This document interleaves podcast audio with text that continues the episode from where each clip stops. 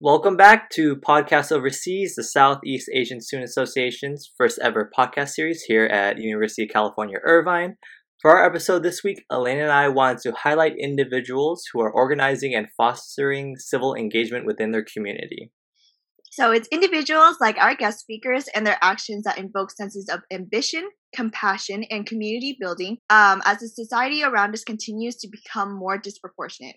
So, from mobilizing its members to advocate for social justice to building relations in and around Orange County, the organization of Viet Rise continues to become a formidable group to progress the rights and resources uh, for the Vietnamese community.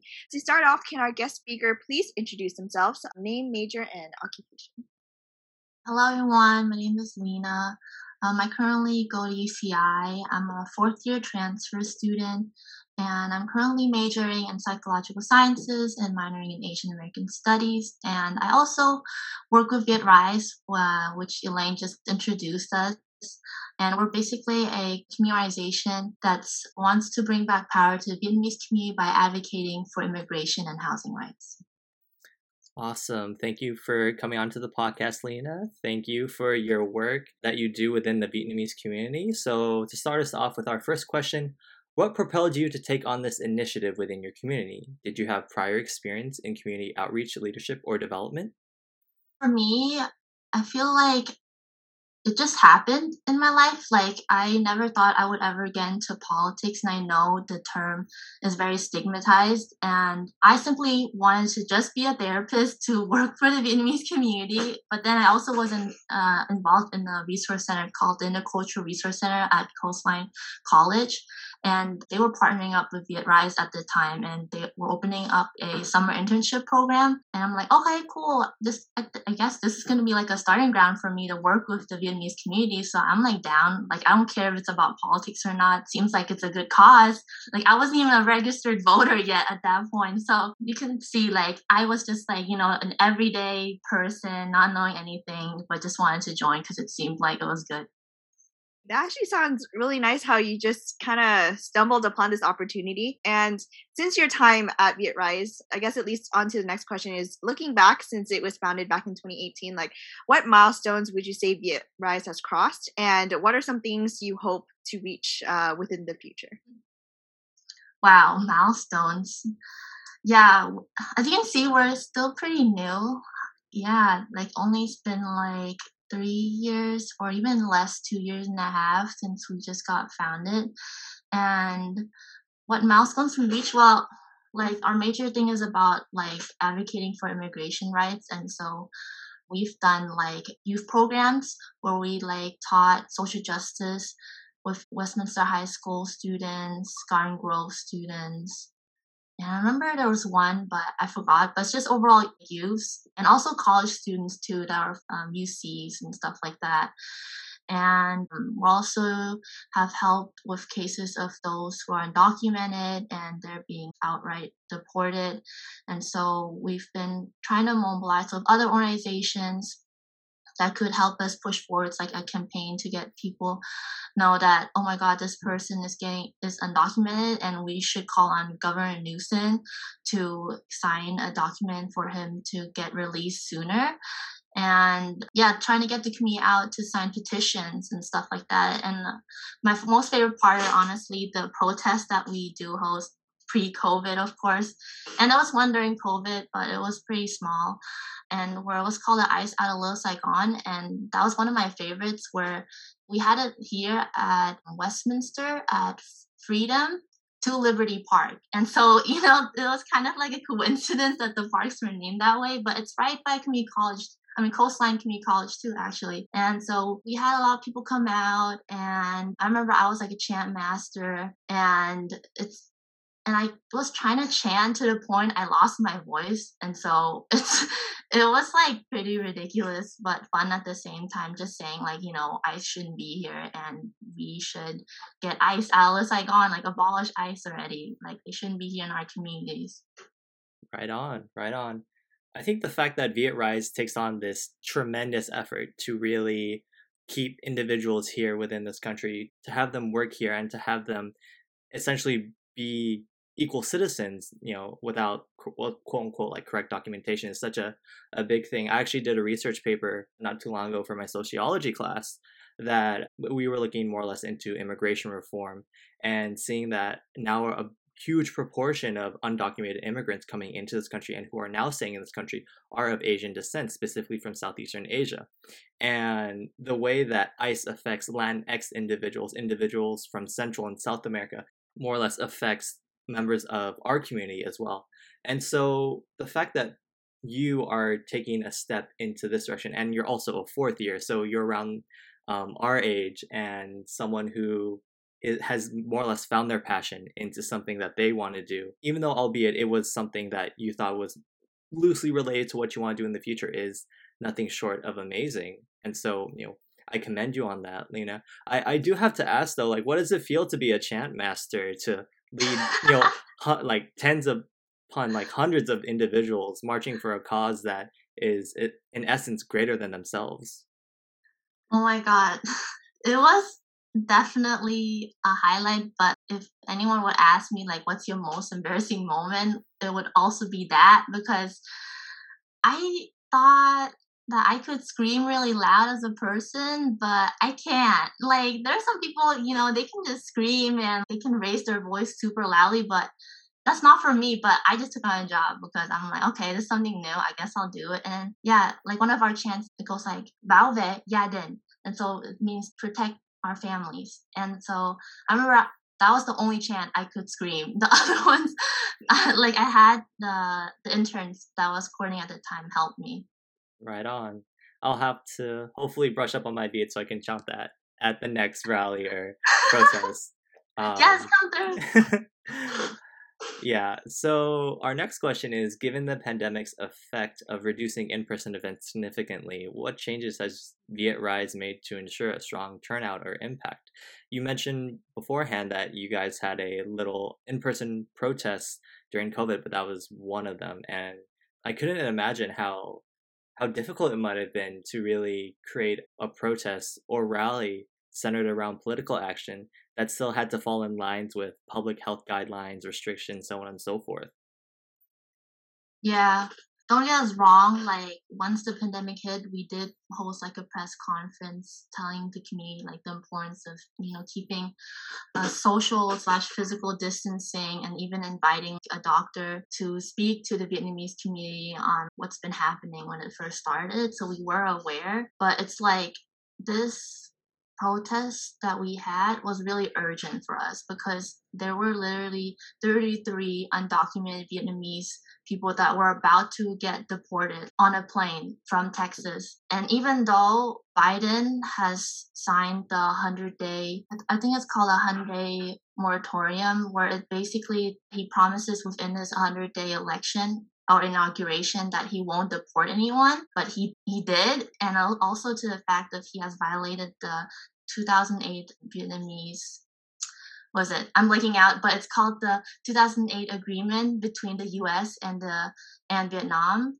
Have y'all ever heard of the audit by any chance? Uh, I don't believe I have. Would you care to educate us? Yes, please enlighten us. yeah, of course. So the 2008 agreement is basically where Vietnam and U.S. agreed that anyone that immigrated before 1955 over to America, they're not allowed to like be deported. But in those like 33 people, there were there was like there were people who came here before 1955, and so it was just like extremely ridiculous how they're putting this like in the back burner. Like you know, I bet nobody even knew about. Like the media didn't cover it, of course. Like so we did it we did it over covid and we instead of like you know doing like a normal protest where we march around and stuff like that we turned it into a car, car rally instead. So it was pretty safe for the most part. We just went to block like if anyone has come to asian garden mall area the bolsa westminster yeah we were just like going into a block and uh, honking our horns letting like the community know yeah this is going on and pasting our cars from side to side calling on biden and harris or in like the white house that this is not okay uh, it's super cool on how you managed to kind of turn your situation around. Obviously, COVID was a disadvantage to all of us on where we have to change the way we proceed towards a situation to ensure that we follow like public health guidelines and everything. So the fact that you guys were able to still show up regardless and do it within the safety of your cars and kind of make some noise in a way at Asian Garden Mall, like that is honestly a really commendable thing to still show up at this very time. And you said something about it not being covered in as you can see, both me and Ethan didn't even know about that, you know? And it just goes to show how important it is to just keep remaining educated and finding out about all these issues that are happening within our community, especially the things that are not covered within the media. I feel like uh, a lot of people, their main education is based on the media, and often the media is very biased on the way they showcase Asian Americans and so forth. So it's really amazing that you're here and just like helping us learn more on how to like support the Vietnamese community and being Vietnamese American myself and, and living in Orange County, right where Asian Garden Mall is. It's, I'm so baffled at learning all these new things, you know? Like you would think I would know a little bit more just living in the city, but just goes to show how little the information is being spread around, even for people that are living right in the city. Thank you um, for that. Um, did you want to say something? yeah, I mean, I'm just shocked that they deported someone who came here before 1955 because that person is now at least what 70 something years old 80 something years old you're deporting old grandmas and grandpas walking down little saigon just, that's I don't I have I'm at a loss for words because that's such a they were from Texas by the way not sorry here. sorry Texas yeah still though Texas that's yeah. I'm just very very baffled at that that's that's something that's that you shouldn't even consider what danger does a 70 year old or 80 year old you know refugee or s- someone who's undocumented pose on the infrastructure of a of the american economy or mm-hmm. more or less what danger are they to the status quo within that area i personally i don't see that because when i think of 70 or 80 year old individuals i think of my grandparents my great aunts and uncles you know who would never hurt a fly more or less mm-hmm. i it's I'd say just baffling to my head. But I think we should move on to our next question with how have you and the organization of Viet Rise been processing the ongoing attacks against the Asian American Pacific Islander community? For us at the moment, we have been addressing it, but it's not in a way where we're trying to wait, hold on. Let me rewind that. It's more of like for us at the moment, we're just so bombarded with community requests that we're still in the workings on how we're we're working to address these matters. And so I don't have like a definite answer yet. It's just within our capacity. Since I'm just gonna be honest with you, we're just wait, so there's Allison, Vincent, Tracy, me, and Indigo. We're like just a five people team in this organization. And so you can imagine we're taking on a lot already. And so, yeah, I don't have a definite answer, but we do see that this is important and we definitely want to stand by that this is not okay. And for me, in my own personal views, if I could share, is that this really plays along like identity politics. Like, have y'all ever heard about like this term or I've maybe heard of it in like a government textbook and back in AP GoPo back in high school, but give me a refresher.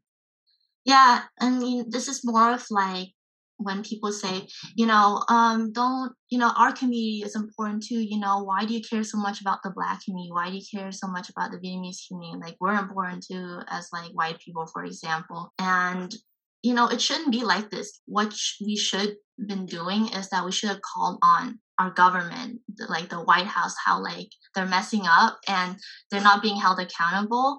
That these communities of color are now like fighting against each other and they're not providing adequate protection. And so it's not to a matter of fact saying that, oh, we are Asians, we as APIs, we should call on other communities to stop, but it's more of like, and they're hurting us, but it's more of like we should say, hey, stop white supremacy and protect our communities of color instead. Yeah. And like for me, I also believe, you know, with the Black Lives Matter movement, that was really great that it shows that like our community is able to make a change and bring our voices out and show the government, yeah, what they're doing is really messed up. But it's also like very revolved around like their own identity as black people and how much they're hurting like don't i'm really an ally for the black community but i wish in their campaign as well they should have called on like the white supremacists and how they're not bringing like proper protections between our communities and so that now the asian community can learn from that and continue like this call on for white supremacists you know like it's not okay in this country and thinking about systemically it's very rooted in our systems on how we act and how our resources are being distributed. So yeah that's my take. I mean i appreciate you for being very open and being vulnerable uh, on this podcast. We you know Elaine and i really appreciate and value you being comfortable enough to share what you feel has been you know happening. It's i think a very difficult thing to really process. Elena and i were having conversations about this topic like over and over again about how we as students sometimes don't have the ability or necessarily the time and energy to process it because we have deadlines to meet. We don't necessarily have the resources to kind of have that time to sit back and understand like that just happened that eight individuals within the within our community were brutally slaughtered in Georgia for someone who quote unquote had a bad day. You know, that's that's something I'm still trying to process to this day. And uh, more or less, all these individual attacks popping up in and around California of these elderly individuals being shoved to the ground and you know more or less being hurt and murdered to the extent to where I'm fearful for my family. I'm fearful for my grandparents who live in LA and you know, while be it LA has such a a sizable, you know, Asian American population, it's still one that can be under fire like any of the other communities that the media chooses to cover on a slow mm. news day. I like also really empathize with that. Like, you know, I'm a student too, and it's really draining to the fact of just thinking about, you know, our education system that they're still forcing us to sin- to continue school and we have to pay like the full amount of tuition on top of that and like professors too they're still like bombarding us with like discussion posts like and presentations like ridiculous assignments and they're really like thinking about how this impacts as a whole. Like i know like professors have their own agenda on what they need to get done but come on you gotta just think for the students too like that's your job. Like or i mean there's also the other side you know they're just doing it for their research so i'm not gonna go on about that. But yeah as students or as the youth like at this moment we're being impacted because of our education system. I remember within sasa we uh, were set to write a statement just just to condemn like anti-asian racism and how hard it was for me to actually start writing it. And it was because of all the processing that i had to do you know like i wanted the statement to be powerful and memorable and in a way kind of just urge people to take action right? But how do you do that when you're still in the moment of processing? You know like every day i wake up and and as much as you try to stay away from your phone, the news is going to pop out, you know, whether that's on Instagram or Facebook. And you find some new thing that's happening within the Asian American community. And, you know, like as an Asian American, like it's, it's hard to see that, you know, like it, it pains me to just open the news every day and see that, oh, there's a mass shooting or this guy had a bad day. The way they interpret it in the media, the way that they forgive other community members for like, hurting our community is just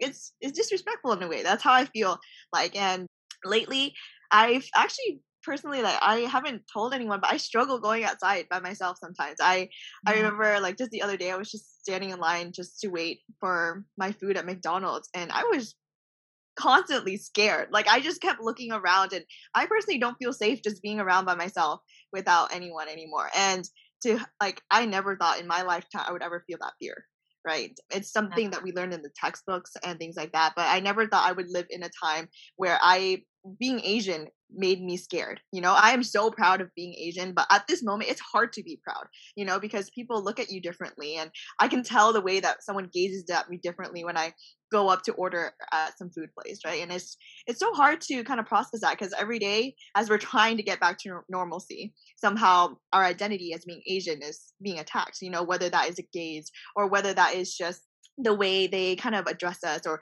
they turn cold when they see you kind of thing right so it's it's been so hard to process and i feel I, I do acknowledge that we have the privilege to even sit there and process you know there's a lot of people that doesn't even have the the time or energy because they've been directly affected and they just have to keep moving forward, you know? So I do and I, I do feel so lucky that we have that time to sit there and kind of process our emotions but i do know that there are so many unfortunate people out there just that doesn't have the capabilities or the opportunities to do so. So we mm-hmm. hope that anyone that's listening is that they're using this podcast as a way to feel seen and heard and essentially have this own safe space wherever they happen to listen to. And for anyone that's listening who wants to reach out like we're always here as a community whether you go to uc irvine or not we are here as a safe space to listen to your thoughts all right, so let's just move on to the question, which is as a young Asian American, what are some words of wisdom for people who are interested or a little hesitant to get involved in the line of work that you do? Yeah, I was gonna um, mention what Elaine said about like how it was hard for her to write that statement, and it just goes to show like because I was a part of like ACCI too, like student organizing, and so I know how currently what our students know about organizing and how different it is from what the work I do, there's a lot of like figure as you go. Like no one really taught us how to organize. Like organizing can mean, you know, planning for a workshop or like planning stuff like that. But also like on the other hand, it's like actually mobilizing people, telling them, you know, you need a call to action to sign petitions or like host events to get the word out on the format. Like no one taught us, and we're like literally figuring this out by ourselves, and we're we're pressured to put on that burden as well. And I feel like I mean anyone can start if they want to get involved in this. I mean if let me just ask y'all, like, you know, do y'all care about the community? I mean, of course. The fact that we're putting on this podcast, the fact that we're taking the time and trying and giving the effort into not only trying to create action but also re-educate ourselves in a manner to where we are more able to help our community and other affected communities in regards to white supremacy you know mm-hmm. um, racial injustice prejudice and systematic racism something that both elaine and numerous members of our board are trying to do and i do see that it is actively creating kind of like a ripple effect around you know uh, the student communities here at UCI. Similar to what Elaine said about like writing that statement, trying to start writing that statement, it's super difficult because you want to be as articulate, you want to be as concise, direct, and as impactful as possible.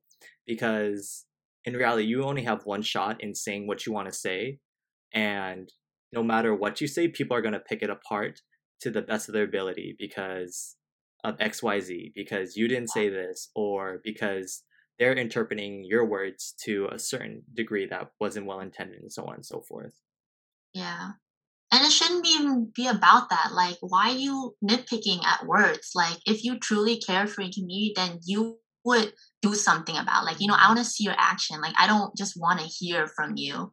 And so it's so awesome that y'all doing this podcast and spreading more representation amongst the api community and like also as a like as a more accessible way because like for students like a lot of people don't know what the model minority myth is and other like the oral history I saw too like how, how important that is as well. And so um I feel like with what we're trying to do as an organization is like we're trying to pass on like our tools of organizing so that the in the future like the community can start organizing itself. Like that's really our main intention.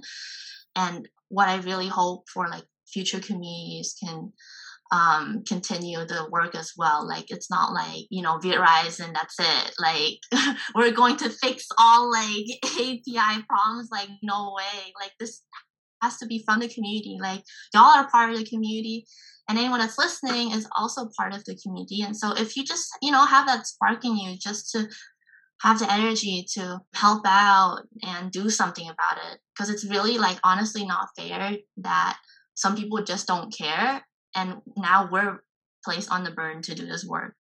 I definitely resonate with that and i agree you know if you're going to be a part of a community or you identify yourself as part of the community then i feel like there is somewhat of an obligation to help out your fellow community members to really in essence stand by in solidarity with you know your fellow coworkers, friends, more or less faculty, or whoever just so happens to be within your community. More or less cut off the head of the snake type of thing. And mm-hmm. I used to be very, very afraid, personally speaking, to speak out and speak my mind when it came to a lot of certain issues in regards to the political realm. Being raised in the area I was, there it was a strong conservative slash like GOP presence there, and there weren't many individuals who looked like me, individuals who mm-hmm. grappled with the same issues and form of, I would say, microaggressions and discriminations that I had to endure. And it doesn't, it didn't help also that my parents thought that same way too.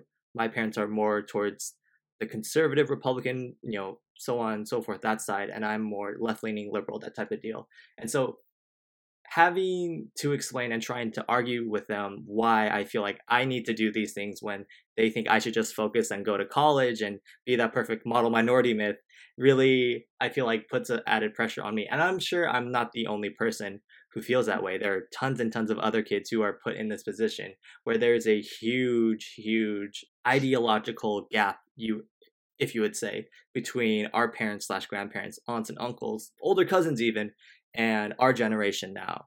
It's it's crazy to think about how our parents literally more or less went through similar events when they came to this country forms of discrimination racial prejudice coming in with all these added increase of just police brutality as well as white supremacy being more and more prevalent so to speak and yet they didn't have the time or didn't feel like it was very important to them at the moment to really process that and be a part of that progressive movement, so to speak.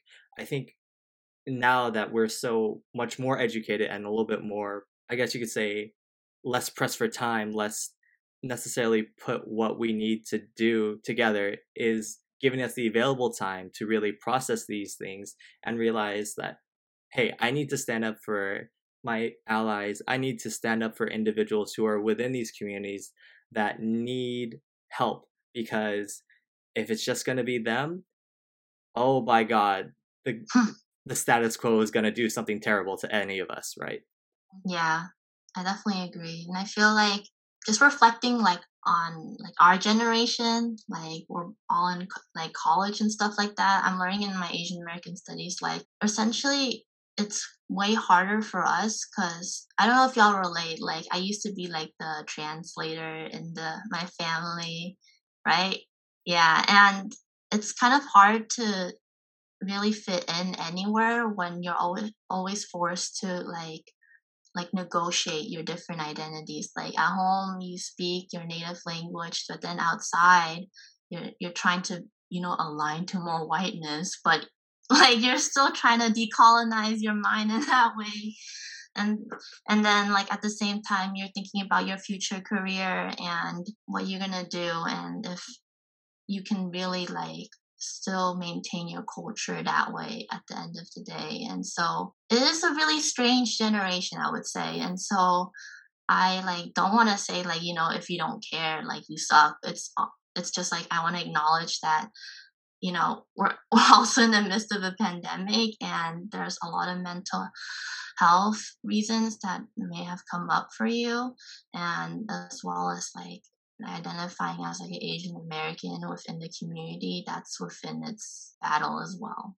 Yeah, I just want to say that although like the burden is placed on like the Asian American community, it should be like an entire like community effort. We're all humans at the end of the day, right? And in order to uplift one community is that we all of our communities have to stand together we have to stand in solidarity and support the communities that are in need at the time right because once we do that it kind of creates that ripple effect that each of us has talked about where when other communities in the future there's always going to be a community in trouble but during those times that is when you we really need to stand together and help each other out the best that we possibly can and just unite together and just you know that's how the world can be a, a little bit of a nicer place to live in you mm-hmm. know mm-hmm. when we help each other out regardless of race and gender and ethnic identity and things like that so if you're not you don't identify as asian american and you feel like it doesn't relate to you it, it does because we all hope that one day that we can essentially be a united force where we can just look at each other as the same and in a way we can help each other grow in many different ways. Instead of spending all that energy just going against each other we can move forward instead Alrighty. So uh, let's just move on to the last question is what events and objectives would you like our listeners to be aware of that Viet Rise currently sees as a priority? I'm laughing just because there's just a lot of things going on at the moment that it's even hard to say what our next steps is because we had plans, you know, we had plans how 2021 is going to look like, but it's just because of what's been happening within our community. It's honestly been hard. But what I do want to highlight, at least in this podcast, is what I'm working on is like redistricting. Have y'all ever heard about it? Is it related to gerrymandering? Question. Yeah, yeah. Oh, okay, okay. Yeah. yeah. So basically, like redistricting is it happens every ten years, and it it's um, coincides with the census, and so basically every 10 years new maps are being drawn so that creates equal representation with our community. Because as you can see like you know in our cities you have you know maybe one section where it's more of like the business area one section is more of like mobile homes or houses or there's a farm and like other industries and stuff like that. And so those needs to be equally allocated within each community so that it impacts who gets elected later on. So it impacts like the board of supervisors, the school board, and the city council. And so for us, we're trying to in the collaboration with the community, like specifically residents and other community organizations, we want to like collaborate them to redraw those maps and present them to the city council to the school board and uh, and OC board of supervisors that this is what our community looks like and it should be divided this way because they need these certain things to have within their community. Because sometimes what happens, like um, Ethan, like how much do you know about gerrymandering? Uh, besides the term and a few examples from, let's say, South Carolina back in like the 1970s, 1980s, not so much, unfortunately. Yeah, yeah. Or gerrymandering, to put it as its simplest, is basically drawing maps in a way that benefits a politician. So they draw it like really weird. Like the term gerrymandering it comes from because like the map that the certain politician drew, it looks like sal- salamander. Is that what it is? Yeah, I think so. So then basically, like, yeah, the politician personally picked out each community, which one would vote for him. And so you can see it's like, you know, pretend you make create rules for a game and then those rules only like favor you so it shows that you win.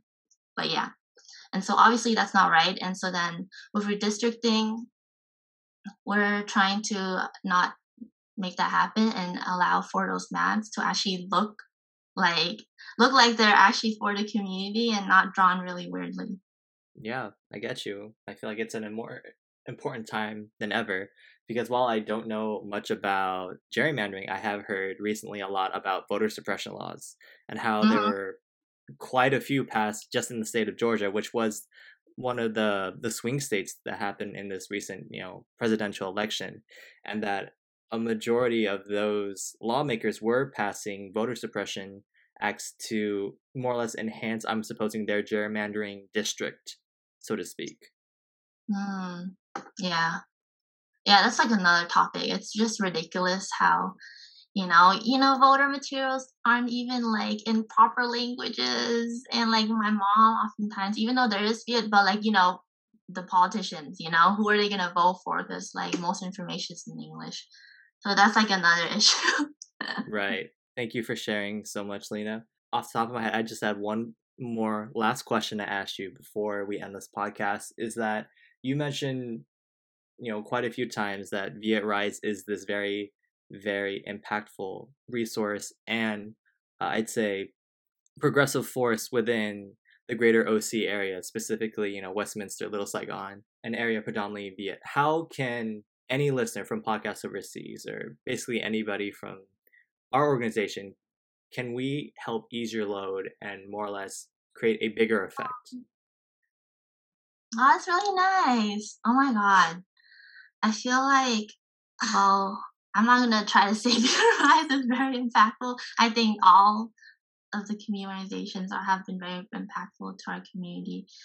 But I feel like when we try to ask the community to sign petitions, and call on on certain things like we encourage folks to actually do it you know and support us in that way like it's kind of like in a relationship you know you tell your partner like okay this is what i want and then you expect that partner to like you know follow through and so that's what we're that's what the same thing is. So we just hope you know no pressure of course like if it's not comfortable for you we understand.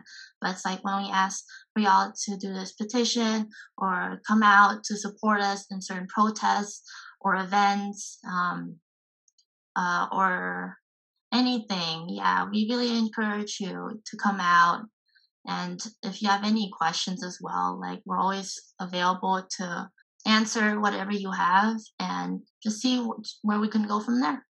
Yeah. So what what about for people who aren't able to like come physically to the protest just because they're not living near our community and they're either out of state and things like that? What are some uh, simple ways that they can um, help get Rise out? Well, first of all, all our information is on social media. You can follow us via Rise OC, haha, plug at Facebook, Instagram, and Twitter, and like by signing those petitions, yeah, or anything else. Like you know, if you even want to like have it like an issue in your community, like you know, you can always hit us up. Awesome! I love how accessible Viet Rise is and how you guys have more or less done your best to in any organization that organizes for political action and social justice and whatnot in mm. regards to transitioning fully virtual. Um, mm-hmm. Well, Lena, thank you so much for being on this podcast. This is Podcast Overseas signing off. Bye bye.